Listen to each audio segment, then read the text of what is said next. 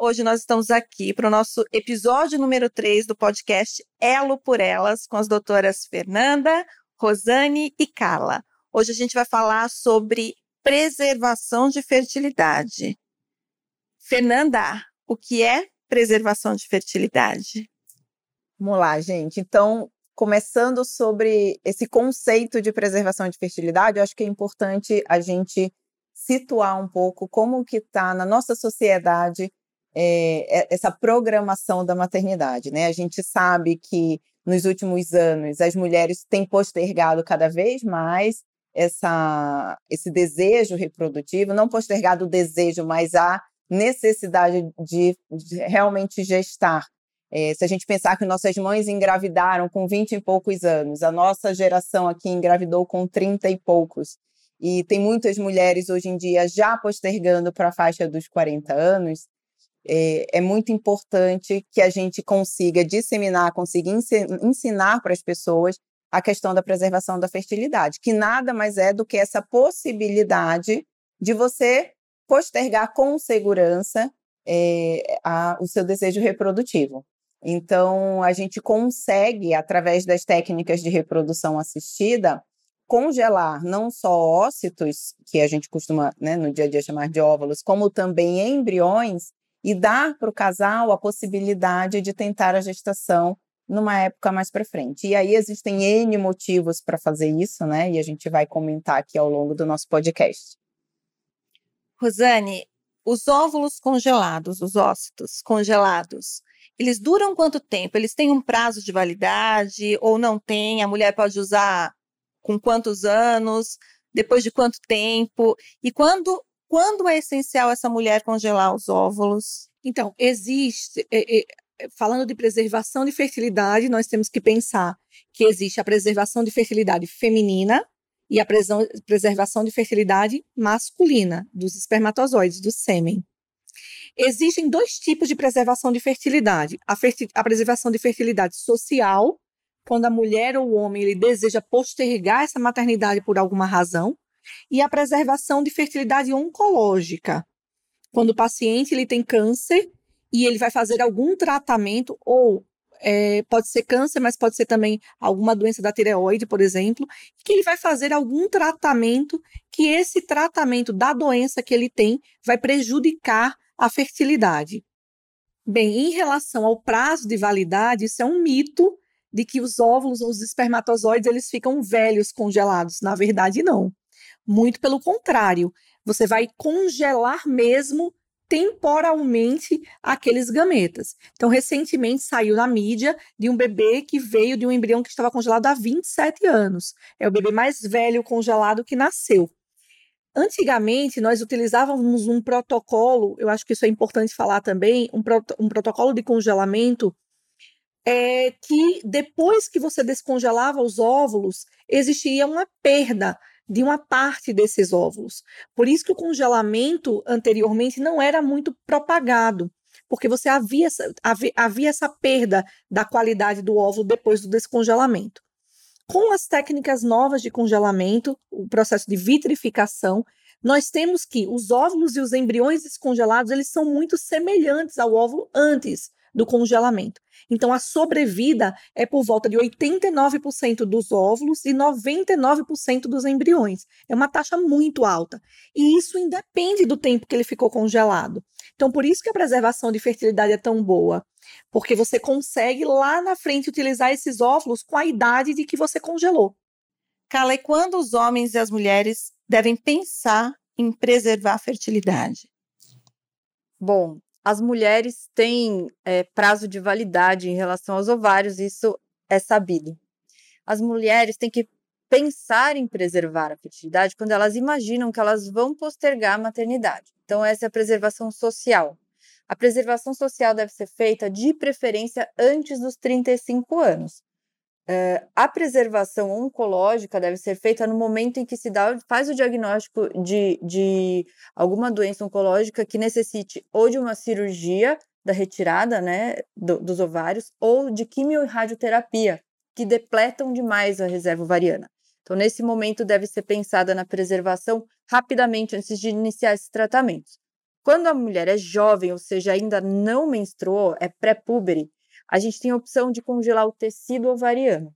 Então, a gente faz uma videolaparoscopia, tira um pedaço de tecido ovariano e congela é, esse pedacinho e depois transplanta para a própria mulher quando ela for, for utilizar. E a gente tem é, a possibilidade de congelar os óvulos quando a mulher já está ovulando. Existe também a, a, possibilidade de preservar os embriões quando isso é feito em casal, então o casal quer preservar uh, a fertilidade, e o homem, no caso do homem, a gente tem que pensar é, nos diagnósticos de câncer, então às vezes ele precisa retirar o testículo, precisa fazer uma rádio, uma quimioterapia, e isso também depleta a, a, a possibilidade de gravidez né, do homem, de reproduzir, de produção espermática, porque a mulher engravida fica com a barriga, mas o homem também, né? Porque é o casal.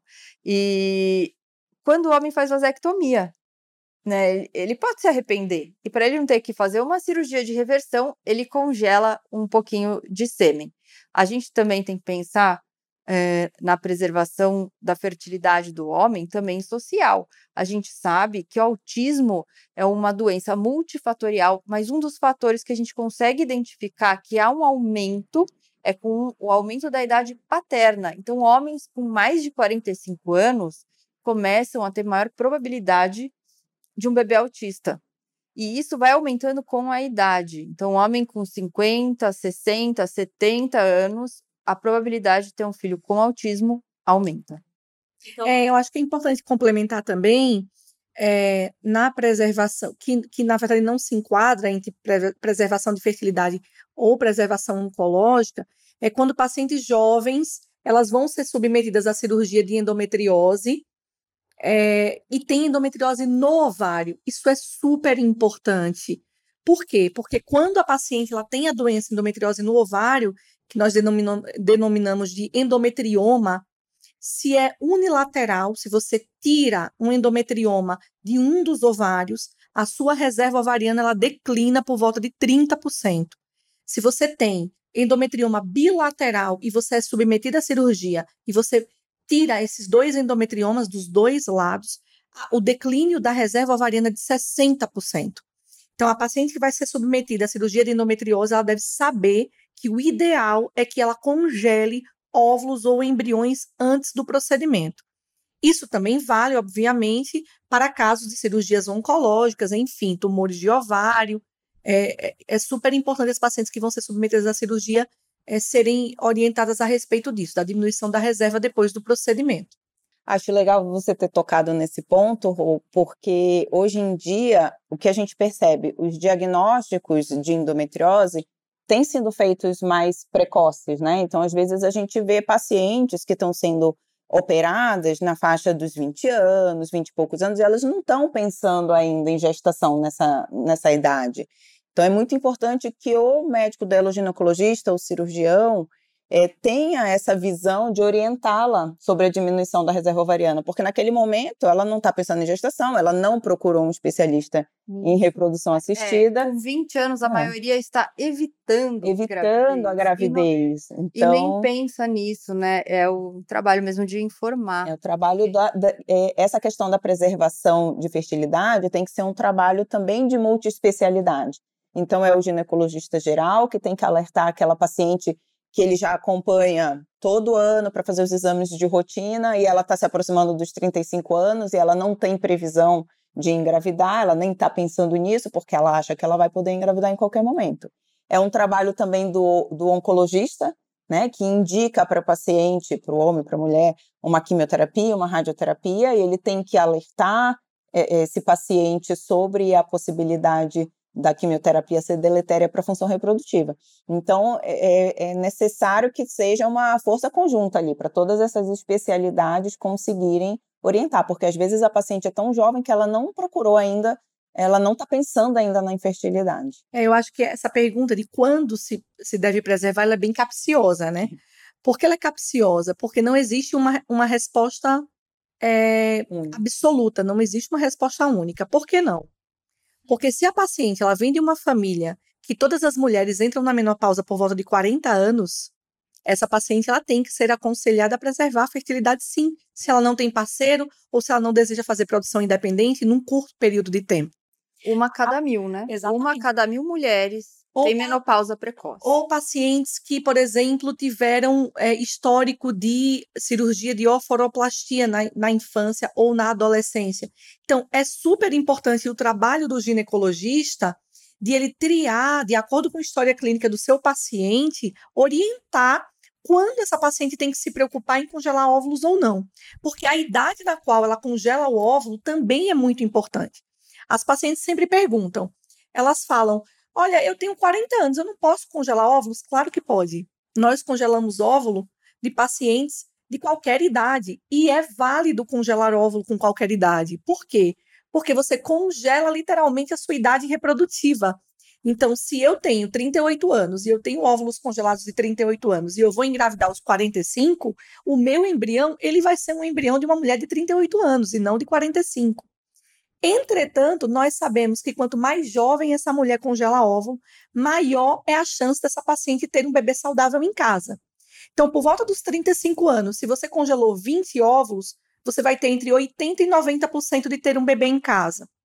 Se você tem, por exemplo, 38 anos, você mudou da faixa dos 35, então você entre 38 e 40 anos, você vai ter por volta de 60% de chance de ter esse bebê em casa.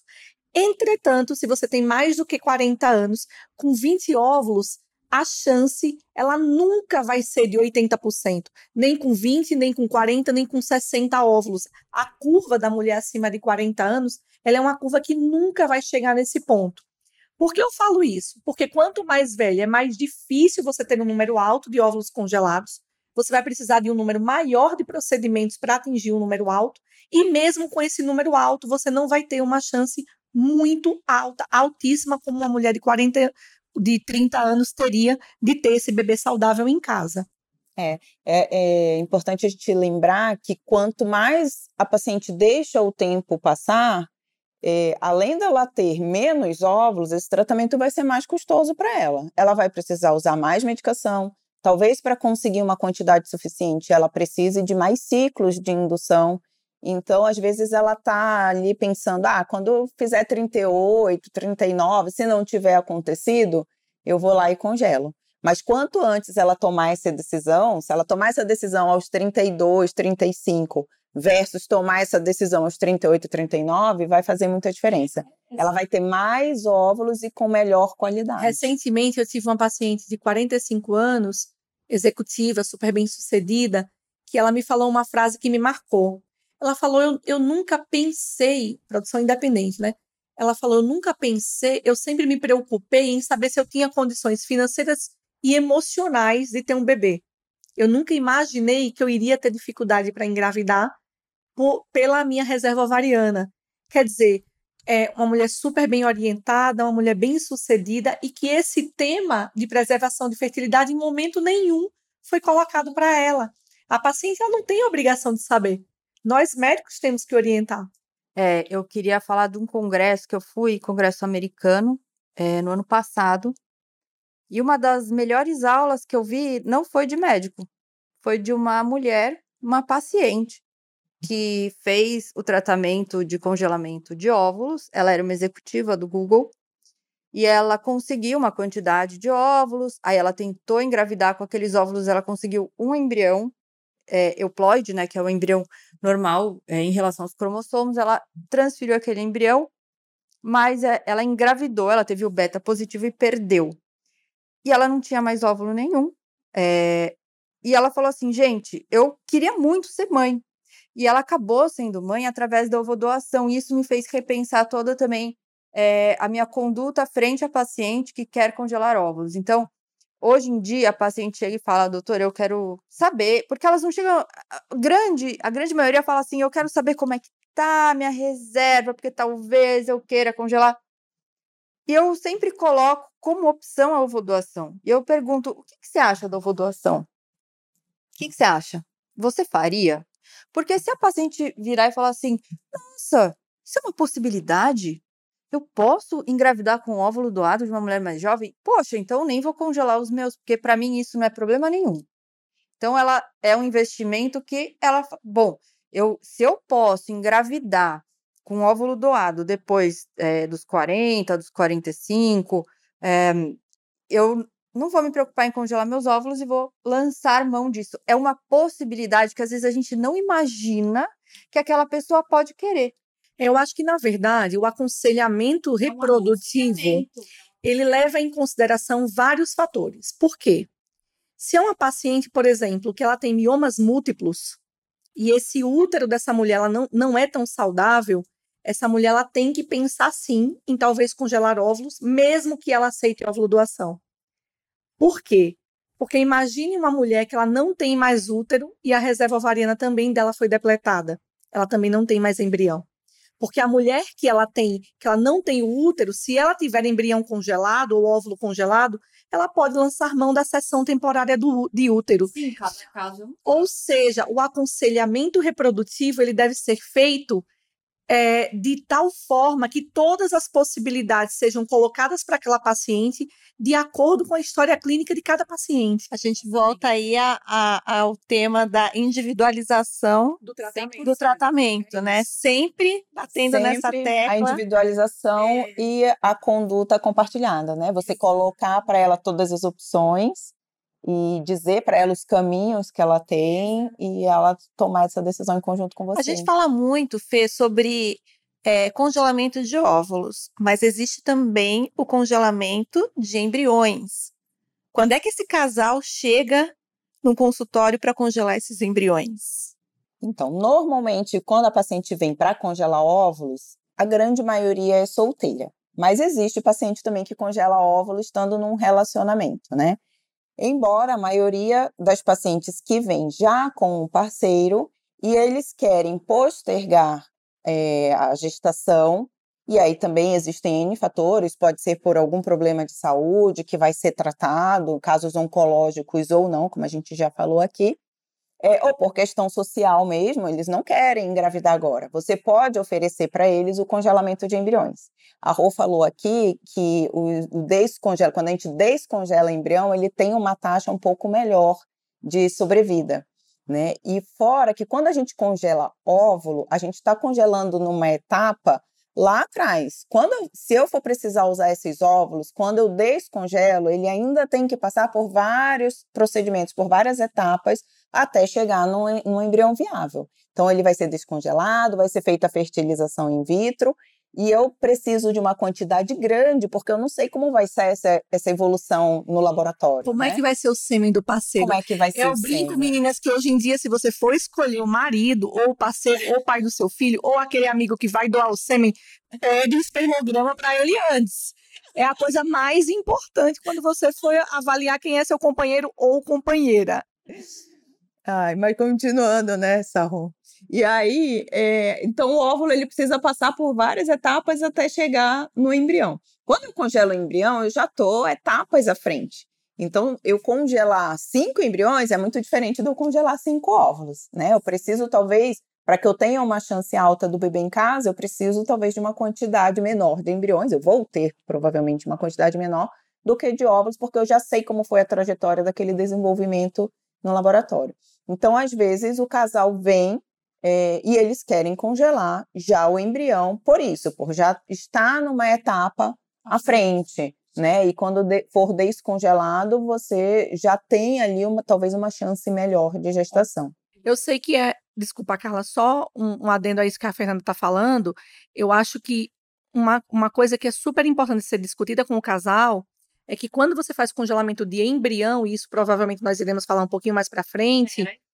é, é o material genético. O material genético a quem pertence? É de quem esse material genético? Então, eu aconselho os casais que irão postergar a maternidade por um tempo indefinido, não se sabe se vai demorar muito para você descongelar esses embriões.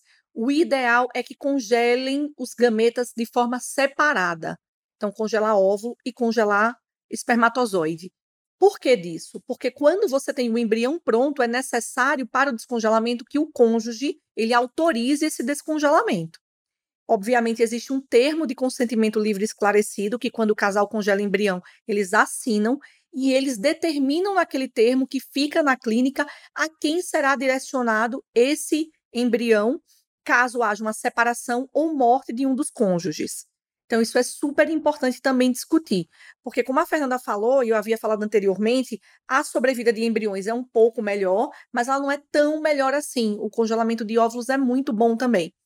A sobrevida. O único detalhe é ressaltando que, quando você tem um número de óvulos, você tem uma poupança que você não sabe exatamente qual é a qualidade daquela poupança.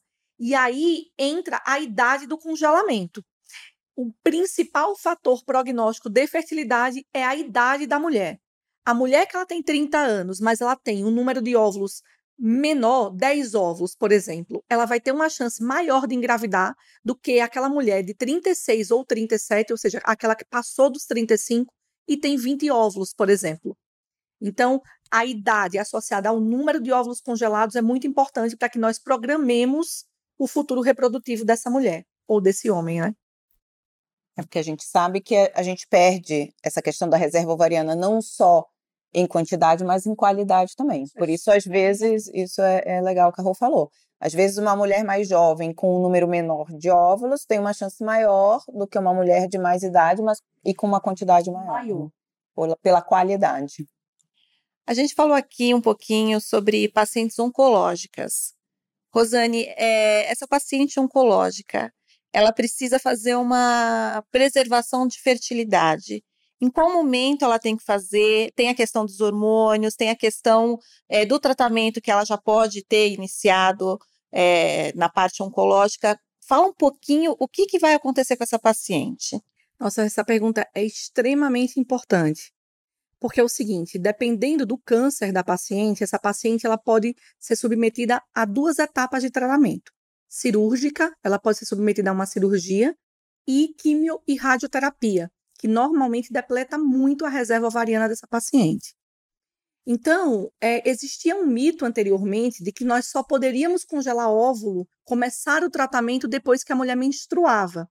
E isso muitas vezes retardava o tratamento oncológico que a paciente deveria fazer. E, muita, obviamente, nós sabemos que no momento do câncer, o mais importante, na verdade, é o tratamento da doença. Só que a evolução do conhecimento a respeito da, da reprodução humana mostrou que nós temos múltiplas ondas de recrutamento folicular. Nós estamos recrutando folículos o tempo inteiro. Então, isso permitiu que nós comecemos tratamentos de congelamento de óvulo em qualquer fase do ciclo menstrual. Então, quando é o período no qual a mulher deve congelar óvulo quando ela vai fazer um tratamento oncológico? Imediatamente, no momento do diagnóstico. Então, o oncologista ele tem uma responsabilidade muito grande nisso. A paciente fez o diagnóstico, ela deve ser encaminhada a um profissional de reprodução assistida e começar o tratamento de congelamento imediatamente. Uma outra pergunta que as pacientes se fazem é: mas eu tenho um, um câncer que é hormônio dependente, um câncer de mama, por exemplo. Eu posso tomar o hormônio do congelamento? Pode existem alguns protocolos nos quais nós utilizamos medicações que fazem com que esse, esse é, nível hormonal ele fique muito baixo e não piore o câncer da paciente. Então, é seguro sim o congelamento de óvulo, mesmo naqueles cânceres que são hormônio dependentes. É, e mais uma coisa que a gente consegue fazer atualmente é, são estímulos sucessivos. Então, a gente pode, às vezes, fazer um estímulo congelar óvulos e, imediatamente, três, quatro dias depois, iniciar um outro estímulo. Então, às vezes, a gente consegue fazer esse tratamento que chama duostin. Então, a gente consegue, em um mês, é, congelar duas levas de óvulos, vamos dizer assim, por causa dessas ondas de recrutamento que acontecem durante o mês. São duas ou três ondas. Então, a gente consegue com isso aproveitar o dobro, né? É, isso foi algo que foi desenvolvido justamente nessa necessidade de, de quantidade, da gente conseguir uma maior quantidade em menor tempo. É, na verdade, assim, é, existe esse mito, ah, eu vou atrasar muito o meu tratamento. Não vai. São 15 dias, e 15 dias que podem, podem significar você conseguir atingir o seu sonho da maternidade lá na frente. Né? Hoje em dia, os tratamentos oncológicos, eles têm um resultado muito bom. Se você tem um diagnóstico de um câncer inicial, ou mesmo que não seja inicial, mas que seja muito responsivo ao tratamento, você vai ter uma sobrevida, você vai ter uma vida normal depois do tratamento do câncer. E aí? É, a, a fertilidade, ela tem que, ser, tem que se pensar na fertilidade nesse momento, sim. É, até surgiu um, um novo termo que a gente chama de oncofertilidade, que nada mais é do que a junção dessas especialidades para orientar e para tratar essas pacientes, é, prevenindo a infertilidade ligada aos tratamentos oncológicos. É, e para a gente finalizar, Fê, quais são as vantagens de se preservar a fertilidade? Eu acho que a principal vantagem é você poder dar ao casal, ao paciente, essa opção de escolher né? Escolher engravidar agora ou escolher engravidar mais tarde e fazer o seu próprio planejamento familiar reprodutivo. É importante ressaltar que você congelar seus óvulos ou seus espermatozoides não é garantia futura de gestação. Mas para muitos pacientes, aquela é a melhor chance, é a melhor oportunidade que ele tem para realizar um sonho mais para frente.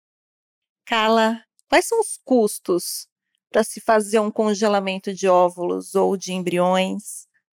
É.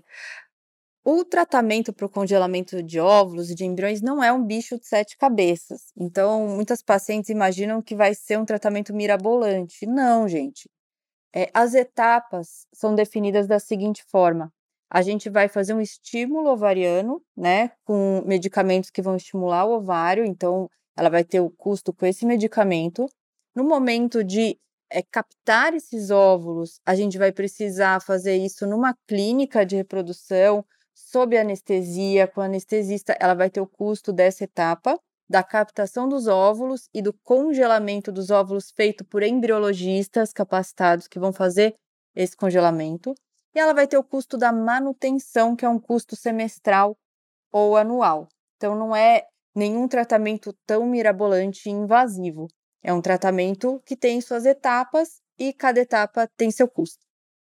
Rosane, para a gente fechar, quais são os custos de não fazer o congelamento e de não fazer um tratamento de prevenção de fertilidade? Ah, eu acho que o custo de não congelar ele pode ser devastador. Talvez custe você não ter outra opção. Porque com o postergar da maternidade, nós mulheres, nós temos um relógio biológico que faz com que nós tenhamos uma diminuição da reserva muito abrupta após os 35 anos. E se você congela, como a Fernanda falou, não é uma segurança de que você vai ter o bebê em casa, mas talvez seja a sua única opção lá na frente. E não é só o custo emocional de você saber que você vai ter uma alternativa, que você tem alguma chance. É o custo financeiro também, se você lá na frente desejar ter esse bebê e fazer o tratamento posteriormente, com a idade maior. Quanto mais velha você está, mais você vai ter maior vai ser a sua dificuldade durante o tratamento, maior será o custo financeiro também desse tratamento, pelo número maior, por um, uma carga maior de hormônios que você vai ter que utilizar, por um número maior de ciclos que você vai ter que fazer. Então, é, preservação de fertilidade é um alívio para aquela mulher que deseja realmente postergar a maternidade. Ou seja, se você não arriscar nada, você pode estar tá arriscando tudo. Obrigada, meninas. E se você quiser saber mais um pouco sobre esse tema, é só conversar com as meninas aí pelo Instagram e pelo Facebook elo.medicina ou também pelo site elomedicina.com.br. Elas estão aqui para responder as suas dúvidas, para conversar sobre os temas que a gente tem falado aqui nos podcasts e agradecendo mais uma vez a presença de vocês. Obrigada.